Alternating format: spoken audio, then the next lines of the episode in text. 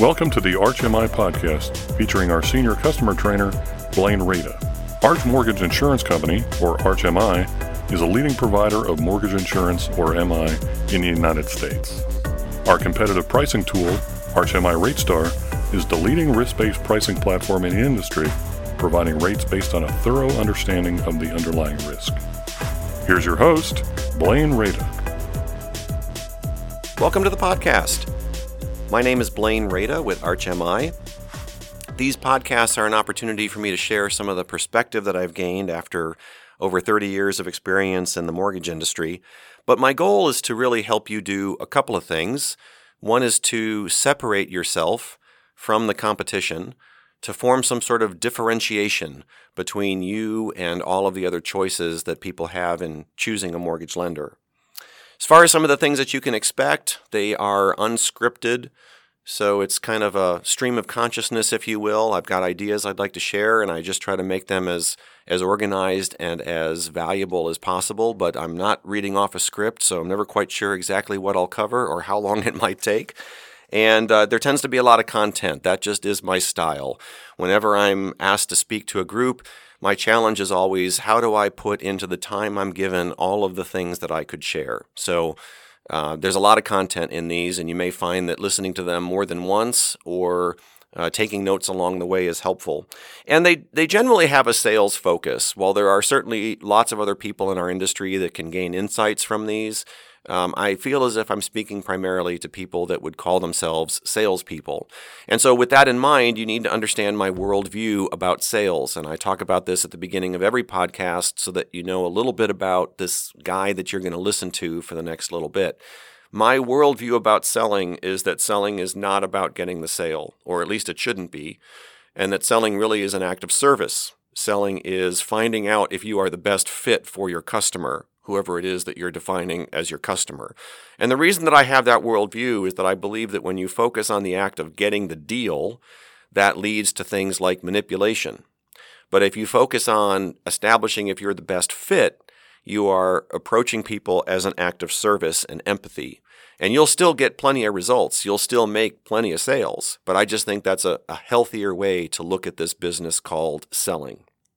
All right, so there's going to be lots of information in any of these podcasts. And the challenge is how do you turn that information into insights? What do you get from it that is specifically relevant to you? And of course, I can't help you with that. I can pass on the information, but I can only encourage you to look for insights, your own insights.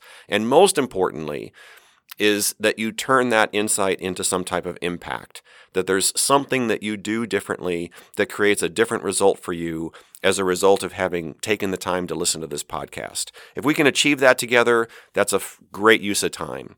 Uh, so I'm going to challenge you to do that, to be an active listener and to take ownership of the of the content that you hear. All right, so let's get on with today's today's episode. Today is really about what I call becoming an influencer. So it's a little bit different. Uh, I'm going to take a little bit of a different approach with this than than I've done in many of the other podcasts. In fact, just to be honest with you, I'm not even exactly sure how I'm going to put all these ideas together. You know, this is one of those things where the more I've thought about it, uh, the more confused I've become. In other words, more preparation probably would not lead to a better executed podcast. so I'm not issuing a warning by any means and saying, hey, maybe you shouldn't listen to this one. I do think you will find value in it. In fact, I'm pretty confident you will. But I'm just not exactly sure how I'm going to position this information because we're talking about something that's hard to define. We're talking about paradigms. What an interesting word, paradigms. As you can tell if you've listened to more than one of these podcasts, I'm fascinated by words. I'm, I'm, fascinated by the meanings of words, the use of words. And so when you hear the word paradigm, and it's one word, right? I'm not talking about the two words as in pair of dimes. Okay, that would be having two dimes in your pocket. I'm talking about the single word, paradigm like we've heard the word, but do we really even have a sense of what it is? And it actually is a very powerful word. A paradigm is a thought pattern. And so, what I want to suggest here is that one of the greatest opportunities that we have in, in business and in life is to influence people's paradigms, to influence people's patterns of thought. Now, some people would, would use the word persuasion, especially in a sales context. You, you know, you hear hear a lot of people when they talk about sales talking talking about you know skills of persuasion. It's probably the same thing. I just feel the word persuasion sounds a little bit more like manipulation, right? It's almost like getting people to do something they don't want to do, as opposed to influence. To influence someone is to affect their thought patterns or their paradigms. And whether that ends up you know, working out in your favor because you've helped influence their thinking to your point of view, that may be the outcome or it may not. But again, the goal should be are we just elevating people's skills and and putting our information out there as a as a as a source of service or as an act of service. And that's certainly in the in the spirit that I give these. I'm never telling anybody on these podcasts how to do what you do. I have ultimate respect for the fact that you're probably very good at what you do already. If you're taking the time to listen to podcasts, that tells me that you are good at what you do. Um, or I suppose you could be very new and you're just trying to learn everything you can. But most of the people that invest time to learn about a topic are already actually very smart about that topic. So I'm not telling you what to do, but I'm certainly giving you and encouraging you some things to think about. So there's a couple of things on my bio. Speaking of this word influence, right? when I speak at an event and I have this opportunity to influence an audience of people, there's a couple of things on my bio that when people read them, it, it creates curiosity, and they're not even quite sure how to react. One of them is that I am a member of Mensa. I don't know if you've heard of Mensa, but Mensa is the high IQ society. And you have to you have to have a certain level of IQ, um, which is primarily uh, assessed by taking a test. In fact, you have to be in the top two percent of IQ to be in the Mensa society. Now, please, before, before you think another thought, do not be impressed. First of all, IQ is only one, one measure of intelligence. There are many different types of intelligence, and honestly, I can tell you that having an IQ uh, does not necessarily even mean that you could find your way out of a cardboard box. Okay, no, no insult to other fellow Mensans out there, but it is just one particular form of intelligence that often has nothing to do with common sense. By the way, so the fact that I, you know, belong to this group of people. Um, if anything, it, it's a it's a curiosity point, right? But but don't don't be impressed or intimidated by the by that fact. But it does kind of like raise eyebrows, like, oh, so you're very smart, right? Like, what is that? What is and what value then does that have to the audience that now knows that I'm supposedly very smart? Um, and the other thing that's on my bio that people find very fascinating is that I was named America's Greatest Thinker in 2005. America's Greatest Thinker. Well, most people have never even heard of that. Like, well, how do you do that?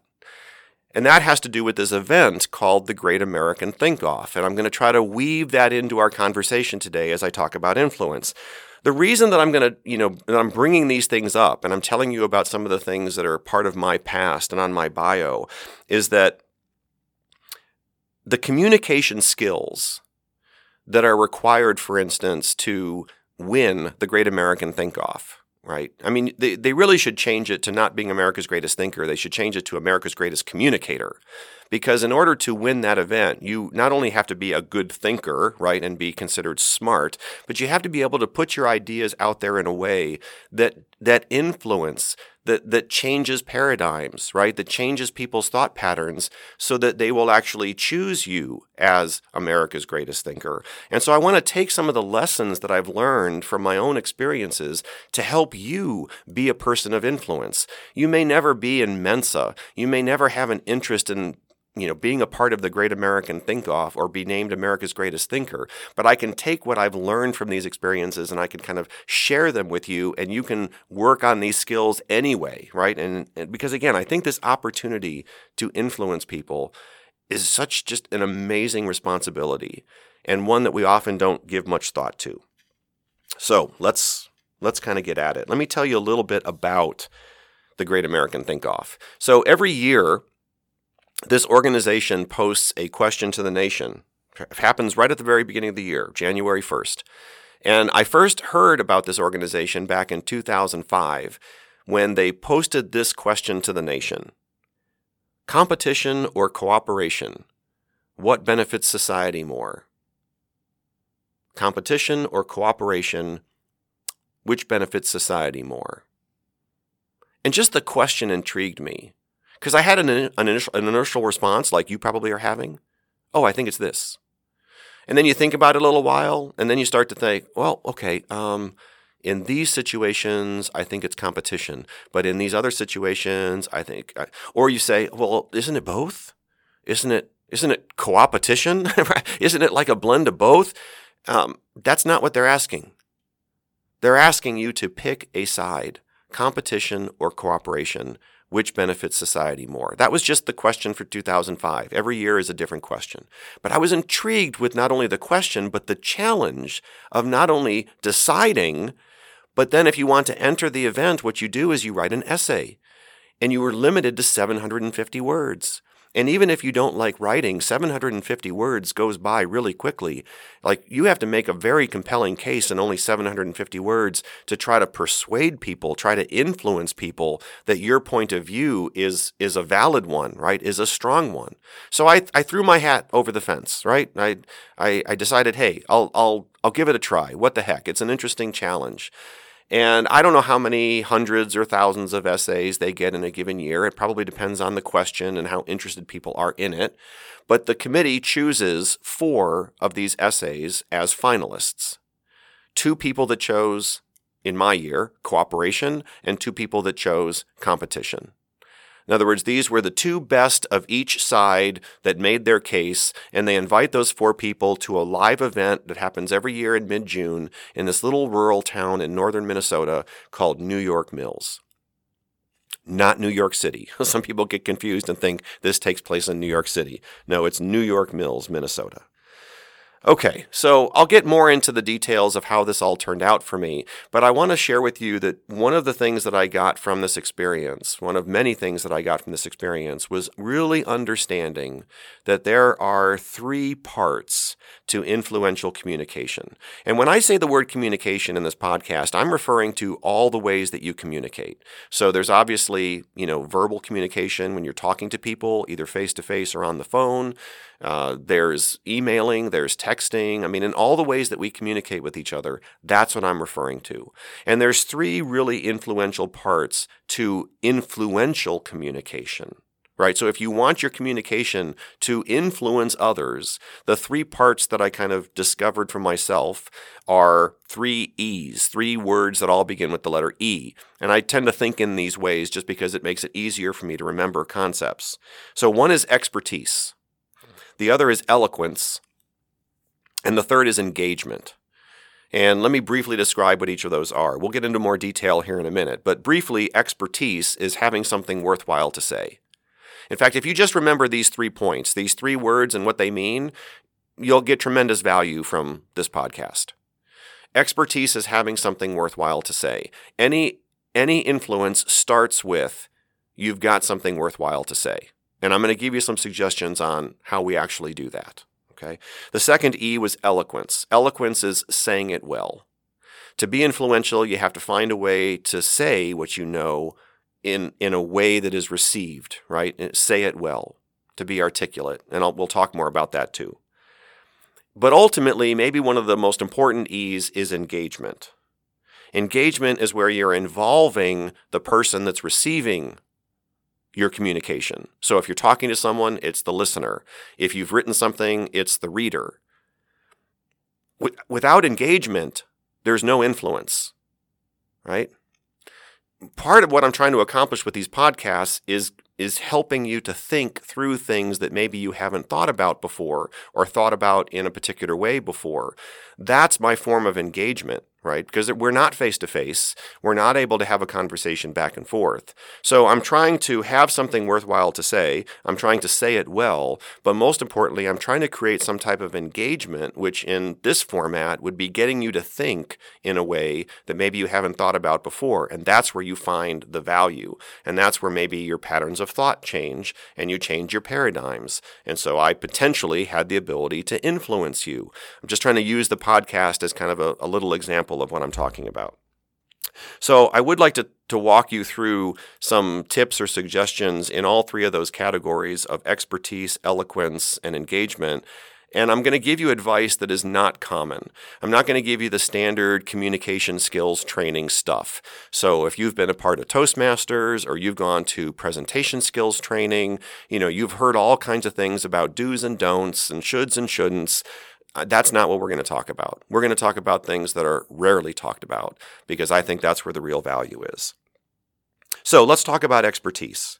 Ha- expertise is having something worthwhile to say. So in the think off, that was writing the essay, right? Writing the essay, picking a side, competition or cooperation, picking a side and writing a 750 word essay was my attempt at showing expertise on that, on that point of view. So they're only going to pick four two on one side and two on the other. So, I mean, really, they're only going to pick two that are on the same side of the debate as you're on, which really means that that essay has to be something that, you know, gets attention, that influences thinking. So I struggled with this because I struggled with the question. I mean, the more I thought about it, the more conflicted I became. And so I started to do some things that I realized were, in hindsight, very smart. And these are the suggestions I'd like to give you. If you want to develop expertise, if you want to have something worthwhile to say, first of all, be a better listener. I know that sounds kind of crazy. I'm talking about having something worthwhile to say, and my first suggestion is be a better listener. like, like not say something? Right. I started asking people, what do you think about this question? What's your point of view? What, what, which would you pick if you were picking? See, other people have experiences that you don't have. And the act of listening means that you can soak in all these other people's experience. What a fast track to developing expertise, right? I cannot imagine a faster way to develop expertise than hearing other people who have their own expertise share that with you. But you have to be willing to ask and listen to hear what other people have to say. Now, ultimately, I'm still going to come to my own conclusion. And I mean, I honestly could have probably written an essay on either side of the question. I was that conflicted. I did ultimately, just by a little bit, edge over to one side. I'm not going to tell you what side that is just yet. In fact, maybe I won't even tell you at all. I'll, I'll decide by the time we get to the end.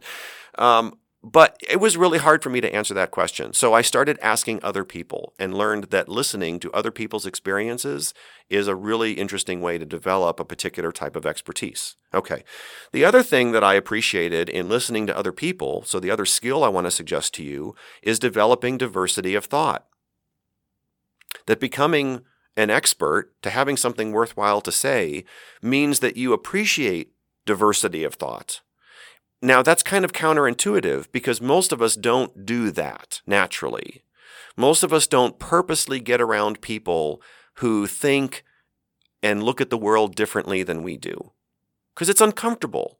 I mean, especially certain topics, you know, politics and religion, stuff like that. That's, I mean, literally, some families will not even discuss these things if there's a family gathering because they know it's just going to get ugly, right? So I'm suggesting you do that, that you put yourself in situations where you're around people who don't look at the world like you do.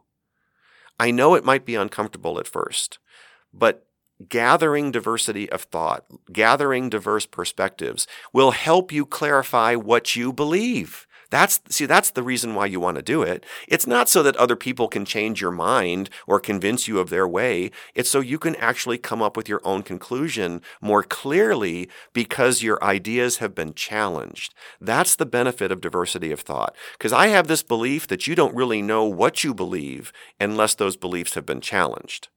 In other words, if all you do is surround yourself with like-minded thinkers and you're all looking at things the same way, how do you even know that that's right? Right? Like, how would you know if you've never had that challenged by a conflicting point of view? So that's what I mean by diversity of thought.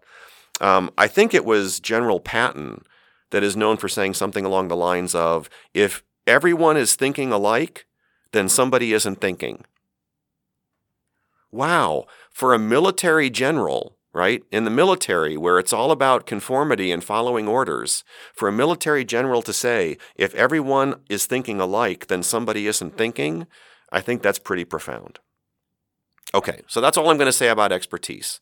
I picked a side, I wrote my essay. I did end up getting picked as a finalist. So I got an all expense paid trip to New York Mills, Minnesota, coming from Chicago, you know, not that far away from Minnesota, not not that big of an, of an expense on their part. And I think there was like a $500 honorarium, you know, that you just got paid as a finalist. Um, but I got to go, you know, to this place I'd never gone before called New York Mills, Minnesota. And now there's this debate. And the debate is in two rounds. The first round, you're debating the person that picked the same side as you.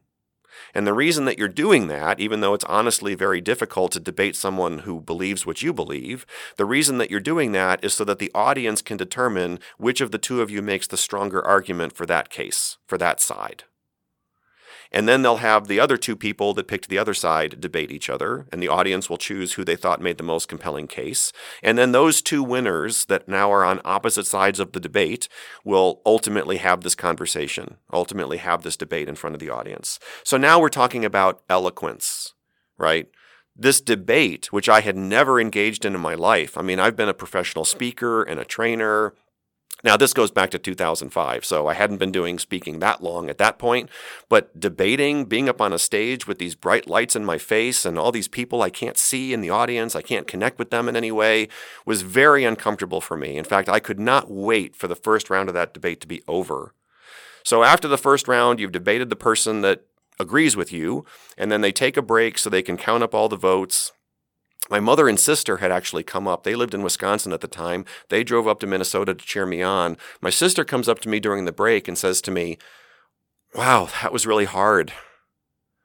I'm not sure who to vote for. oh, thanks for coming. I really appreciate my family being here. But you know what? How do you pick two people that both agree on the same side of the question, that both are articulate, that both have eloquence, that both have demonstrated expertise. It is a difficult choice to make, even if it's your family member that's trying to make the choice. So I at least hoped if she voted for the other person that my mother voted for me, and at least it would have canceled each other out. All right, so how how can I help you with suggestions for saying it well? Right? That's what eloquence is all about. Saying it well. Again, I'm going to give you some counterintuitive advice. Pause. That's right. Pause. The silence between the words actually can have a lot of significance, can be very eloquent to pause.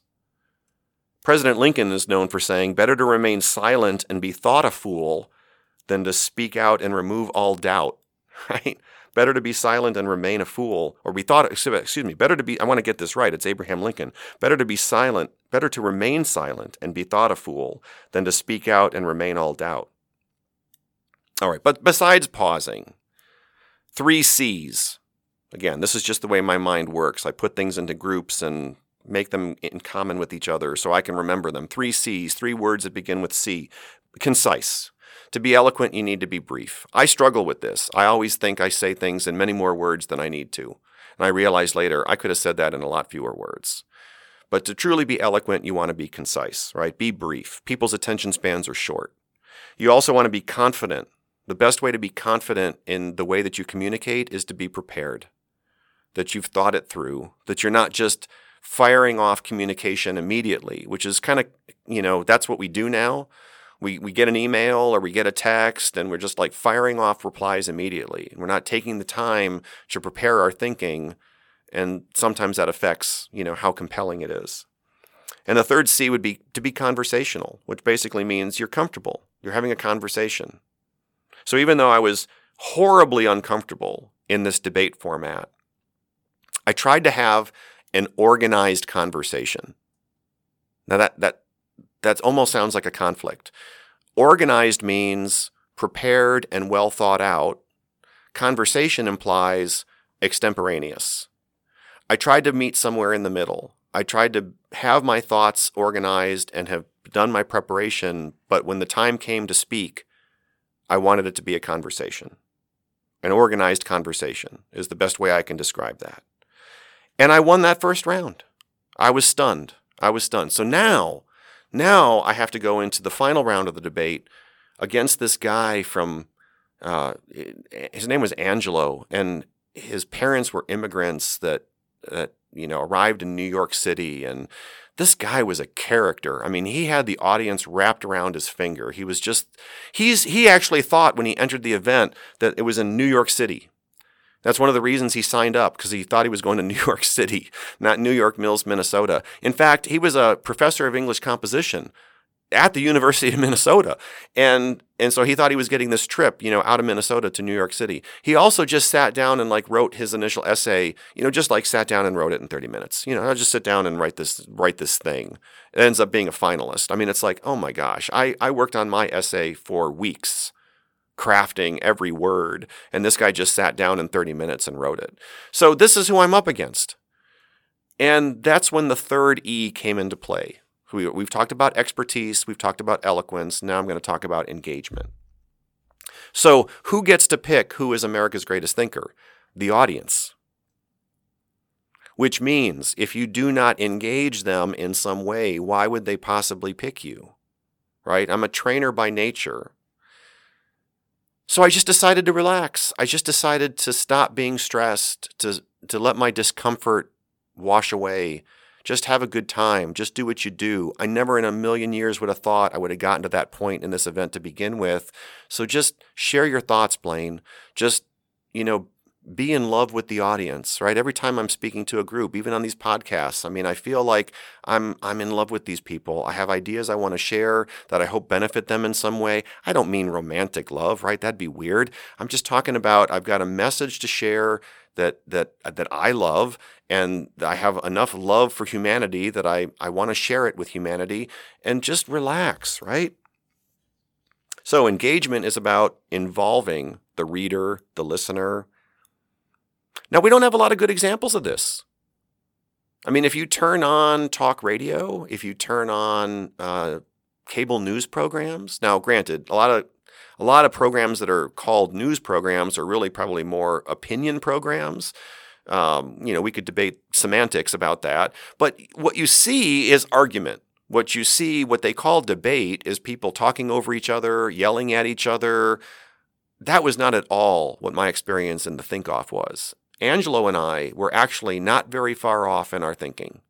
Even though he had picked one side of the question and I had picked another, when you really got down to it, it was very little that separated us. And actually, one of the takeaways I got from the event is there really is very little that separates any of us. I mean, we tend to think in a lot of ways that we're divided or have such different opinions about things, but in actuality, when you really start to refine what you really truly believe about things, you'll realize that we're actually not that far apart. It kind of is more sensational, you know, to make it sound like we are, but we but we really really aren't. So, we don't get these great examples of what a true debate should be. And I didn't really know how to debate because I'd never done it before. But here are the things that I did that I think could be effective for you. Um, I told stories. I think stories are a very effective way to engage. I mean, I'm kind of doing that in this podcast, and you may or may not find any interest in going through the Great American Think Off yourself. I, I would highly encourage you to check it out, but it may not be what you're interested in at all. But I would, you know, I'm using it as an to make points, right? That would be less interesting if I wasn't telling you the story. And I talked about this time when I was in kindergarten, and it was the first lesson that I received in the downside of competition.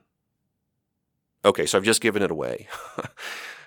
I ended up siding with cooperation as being what benefits society more. And my first lesson in the negative aspects of competition had to do with the way that I behaved in kindergarten and how that led to my being taken to the bathroom every day to take a bite out of a bar of ivory soap and chew it. Now, they certainly would never do something like that in schools today, but that probably was not actually that unheard of way back then, although my mother did pull me out of that kindergarten when she realized what was happening. Um, but that's a story that that people have a reaction to, right? And so I, I told stories. That's a good way to be engaging. Um, I tried to just be present. I just tried to be there in the room at that moment with these people and not stuck up in my head or thinking about what am I going to say next. And that's another way to be very engaging in your in your especially in person communication is to just be there, present with people. Um, I I used emotion. Now, don't get me wrong. I'm not suggesting that we actually be emotive, like that we cry or I actually lost a Toastmasters speech contest. Um, I, w- I used to be in Toastmasters years ago because I wanted to start getting feedback on, you know, what do people think of my presenting? And I wasn't I wasn't uncomfortable presenting, but I never got feedback from people, and so I wanted to get feedback. And I joined Toastmasters, and I entered their speech contest, and I was all in. And the first time I was in their international speech contest, I uh, I lost to a woman that cried during her presentation. She was talking about something that was very emotional, and she broke down and cried, and people in the audience were crying. I'm not talking about that. But I am saying there are ways that you can have people have an emotional response or reaction to something. So, for instance, I had done my homework. I knew that this audience of several hundred people from northern Minnesota um, would likely be older and they would be probably a little more conservative in their worldview. Um, so I brought up things like President John F. Kennedy, right? Bring up a president. I thought they would they could relate to that. I talked about how John F. Kennedy in his inauguration speech said that together there's nothing we cannot do. Right? But divided there's nothing we can do. And I suggested that that implies that cooperation, you know, is is the higher value. Um, I, I talked about uh, how competition brings out the beast in us, but cooperation brings out the best in us right? People have kind of an emotional response to those words. And ultimately, what I did is I equated being cooperative with an act of love or kindness. In other words, I equated that cooperation was loving. And therefore, if the debate was between loving and not loving, that there was no debate.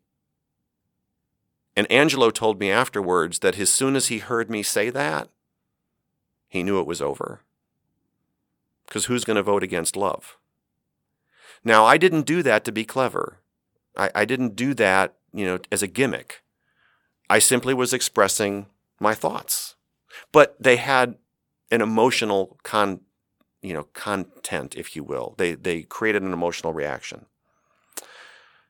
Now, you may think a lot of these things that I've talked about are common sense. I actually think they're uncommon. I think common sense is not common practice. And I can tell you as a Mensa member that common sense is not common practice in my own life. You know, I used to do triathlons year ago, years ago. You, you have to train for swimming, biking, running. And so I'd get up on a Saturday morning and I'd go ride my bike. And then after a while, I'd park the bike somewhere and I'd go run and then I'd come back to the bike and I'd ride back home and I was you know practicing multiple disciplines. And I remember one morning in particular I chained my bike up to a concrete post. It was in front of this industrial building, and there were these concrete posts that they have in front of the big bay doors so that when trucks are backing up, they don't like hit the wall. These posts kind of guide the trucks, you know, when they're backing up. It was a really solid concrete post, about six inches in diameter. And I thought, what a secure place to lock my bike because it's this concrete post. And what I didn't realize that my wife pointed out to me later was that the post was only four feet high which means if somebody wanted the bike, all they had to do was lift it off the post, right? No common sense whatsoever. So thank you very much, Mensa, for my high IQ recognition, but that doesn't mean that I even know how to chain up a bike when I'm out for a workout. okay. So common sense is not common practice. All right. So some key takeaways. You know, think before you speak. That sounds kind of so uh, trite, but I really do think think before, and I'm saying speak as in all forms of communication. Before you send out a text, before you send out an email, uh, before you click reply, before you respond to someone or leave a message on their voicemail, give yourself a moment to think. I came across an advertisement in a magazine uh, years ago that had this big word in bold letters at the top called think. And as I read through the ad, it said things like, Few things possess more power than a thought. Because Wherever thought happens, big ideas follow. Minds become enlightened. Knowledge grows. And people discover new ways to unlock their potential. So start thinking. And I really think when it comes to communication, that's got to be one of the best pieces of advice that I can give you is to just give yourself permission to think before you do it. And also remember that your communication is not about you. What you put out there, you know, in your emails and your texts and your voicemails and when you're talking to people face to face, it always needs to be about them. It needs to, to speak to their needs, their wants, their desires, their fears, their concerns, their aspirations. Um, it's not about you. Um, in no way, even though I may talk about things that happened to me, am I ever speaking because it's about me. Right? I'm speaking as an act of service for you. And that has a much different impact than people who present themselves and it's all about them. You know, perhaps you'll check into the Great American Think Off. I would encourage you go, to go to thinkoff.org and look at the questions that have been posed over the 25 plus years that they've been doing that event and challenge yourself. Uh, it's probably actually, well, it depends on the time of year that, that you're listening to this podcast. It may be too late by the time you're listening to this in any given year uh, to actually enter that year, but I would encourage you to wrestle with the questions, uh, to write an essay, to be bold enough to submit it. And who knows? I mean, maybe you could be named America's greatest thinker. And if that's not your desire, hopefully I've given you some things today to think about that will make your communication more influential, that will give you the ability to affect paradigms. Such an amazing and awesome responsibility. Okay, so enough said please take a step. Please do something with the information that you've heard today. I, I mention that at the end of every podcast. I just can't reinforce that enough. Uh, tell a friend. Make sure if you enjoy these that you're spreading the news and letting people know that they will probably get something out of it too. And don't forget to talk with us. At Arch, we are very interested in what you have to say. How can we help you? How can we help you do more business, better business? Reach out to your account manager. And of course, if you ever have any feedback about the podcast in particular, um, from a selfish perspective, I'd love to hear about that too. So make sure you're passing that feedback along. That is it for this episode. I hope that you found your investment of time to be worthwhile. This is Blaine Rada with ArchMI. Thank you for listening. Arch Capital Group Limited's U.S. mortgage insurance operation, ArchMI, is a leading provider of private insurance covering mortgage credit risk. Headquartered in Greensboro, North Carolina, ArchMI's mission is to protect lenders against credit risk while extending the possibility of responsible homeownership to qualified borrowers. ArchMI's flagship mortgage insurer, Arch Mortgage Insurance Company, is licensed to write mortgage insurance in all 50 states, the District of Columbia, and Puerto Rico. For more information, please visit archmi.com. ArchMI is a marketing term for Arch Mortgage Insurance Company and United Guarantee Residential Insurance Company. All rights reserved.